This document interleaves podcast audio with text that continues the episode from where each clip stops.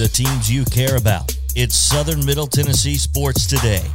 Once again, live from the Lee Company studio with the Hall of Famer Mo Patton. Here's Chris Yao.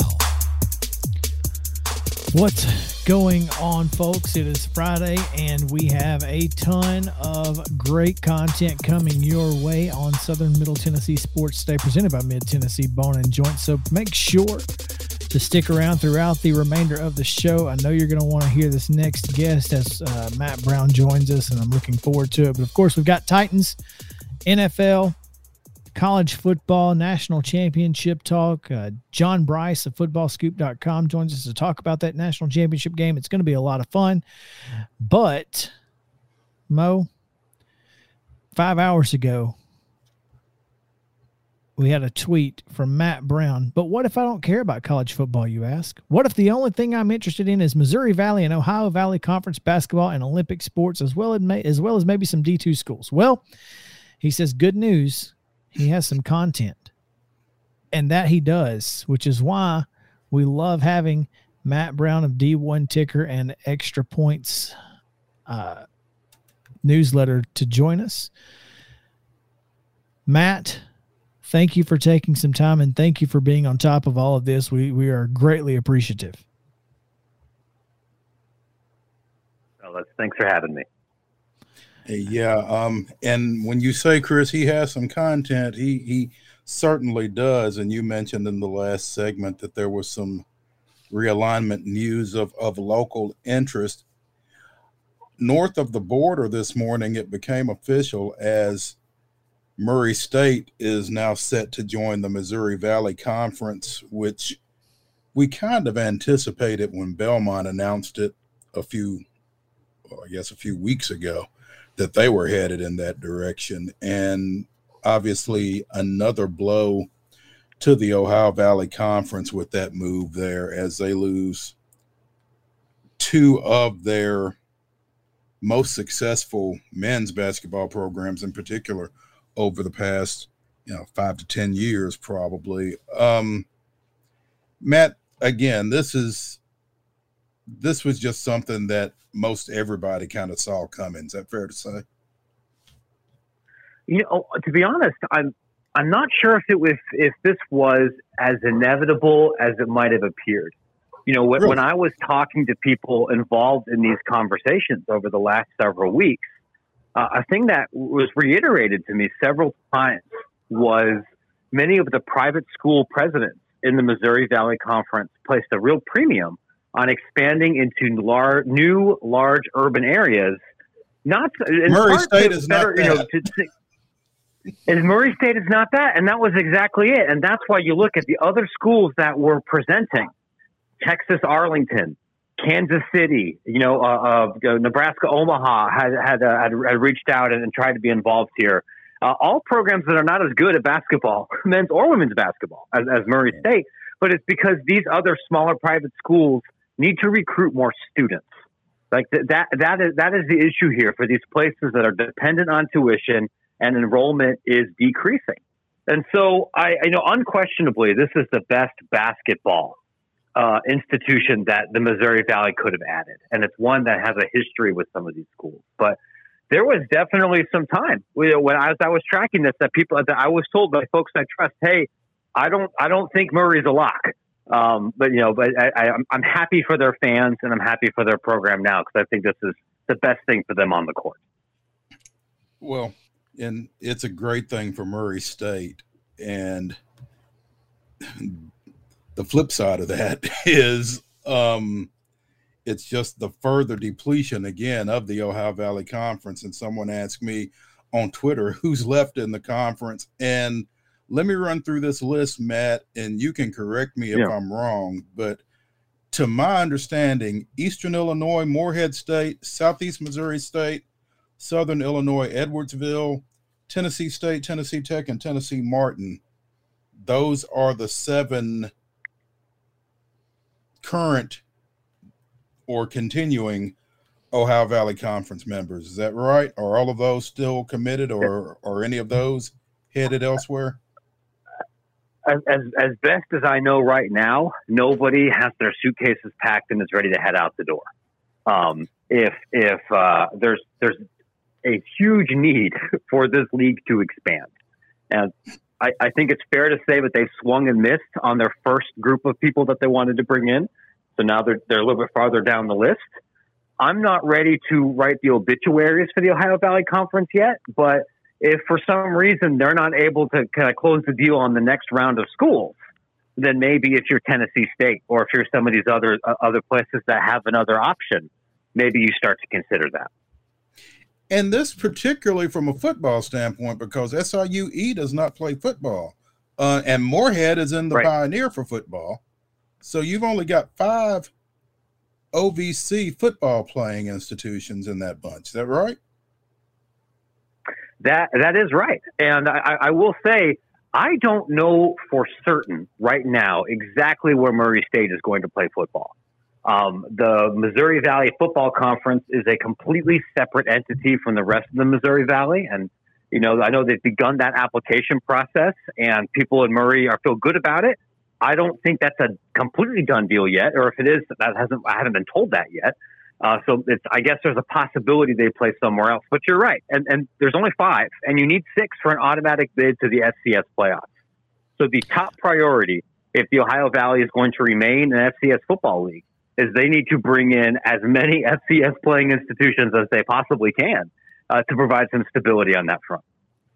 Well, Matt, you know, three hours ago, your retweet from the Ohio Valley Conference certainly leaves the door open for Murray State to stay as an OVC football member, does it not? Or at least it appears based on uh, Beth DeBauche's uh, statement here that while a conference member, the OVC is committed to providing racer student athletes with exemplary championships experiences. Additionally, moving forward, we look to continue our mutually beneficial relationship through affiliate memberships in some sports.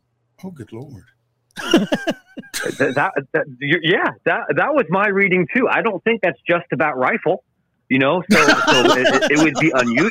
It, it would be unusual for that to happen, but you know, the listen, the last two years has been unusual. a lot, a lot of strange things have happened. So that could be one possibility.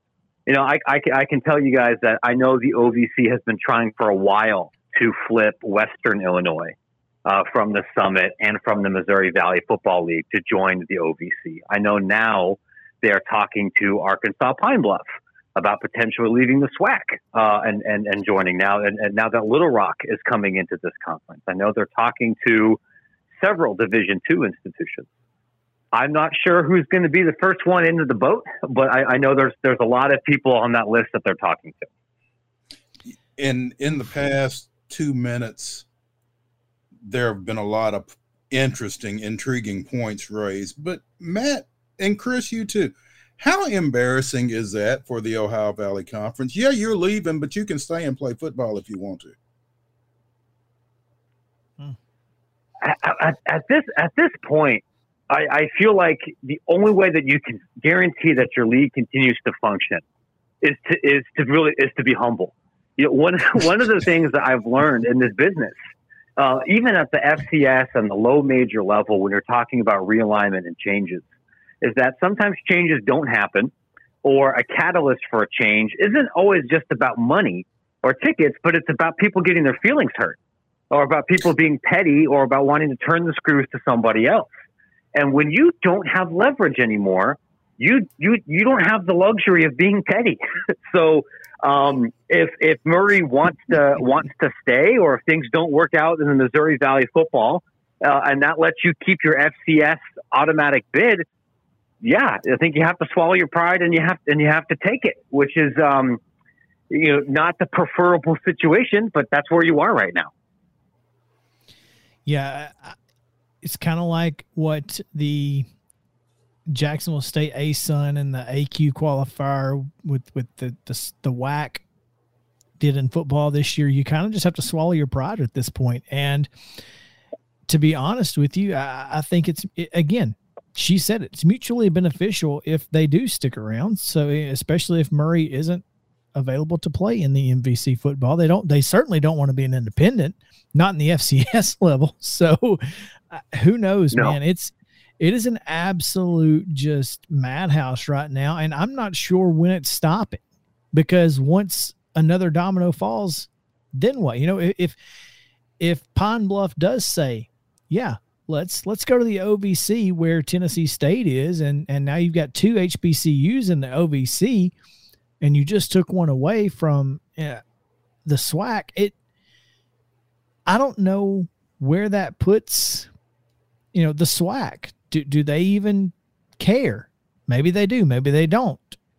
Uh, it's it's nothing uh, yeah, but it, it, a jumbled mess. Yeah, Yes, it, it is a jumbled mess, and I feel like I've had a couple conversations with my colleagues and and certainly my wife about, hey, listen, things are going to calm down as soon as realignment stops, right? or I, I can focus on some of these other stories as soon as it stops, and, and it's not. And I, I think it's probably going to slow down at the FBS level for a while, but you know, I could tell you, I know of at least four other FCS conferences off the top of my head that are considering membership changes.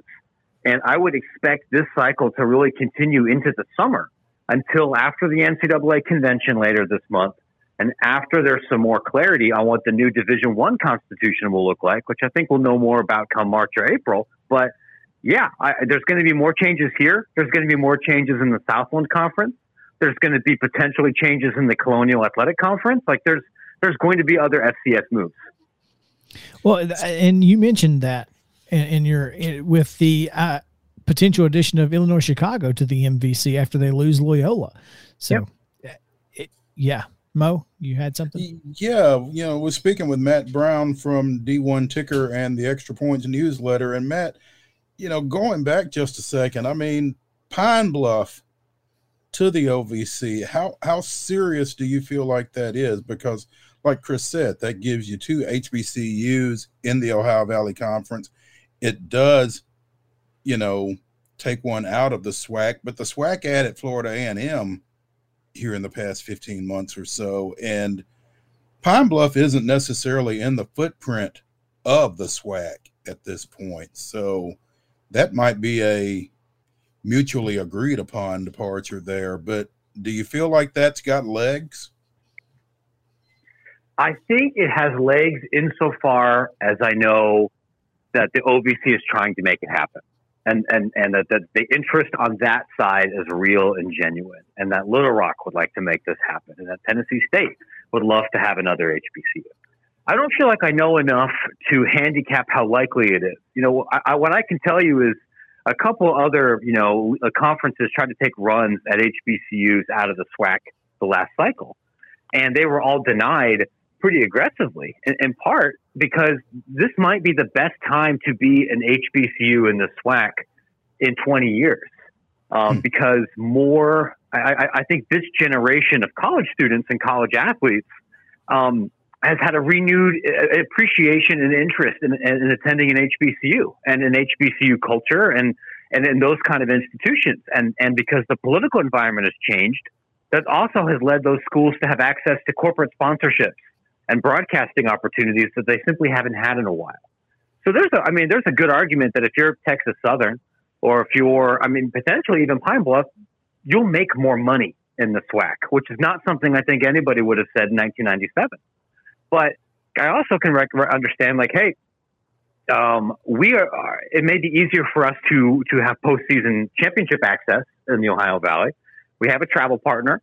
We have a homecoming opponent now. Um, and uh, maybe the SWAC is going to be increasing budgets or moving in a direction that we can't necessarily keep up with. So I, it would it would surprise me a little bit. Um, it, it's it's not. I uh, clearly it's not, it's not that it doesn't happen, right? We saw Hampton and, and NC and uh, NC Central um, make this make this change, but HBCUs uh, generally don't join PWI conferences. Um, so I, I don't think it's the most likely thing, but it is possible. Man, yeah, I'm sure Little Rock would certainly love to have that travel partner, and Pine Bluff's closest team in the SWAC is either, I guess, UT Southern or, or Texas Southern or or I have no idea. They're, you're right, Mo. They're they're really not in that footprint, so it's it's it's a potential possibility, and I, I be interested to see it happen. But uh, Matt Brown of Extra Points and a D1 Ticker. Matt, we always appreciate your time and your expertise. Thank you so much for taking some time with us today. We look forward to talking to you with again. Yeah, you you bet. Have a have a great weekend, fellas. Thanks for having me. Yes, sir. All right. When we come back, let's talk uh, NFL Week 18 playoffs. Plenty to talk about. Stick around. Southern Middle Tennessee Sports Day returns.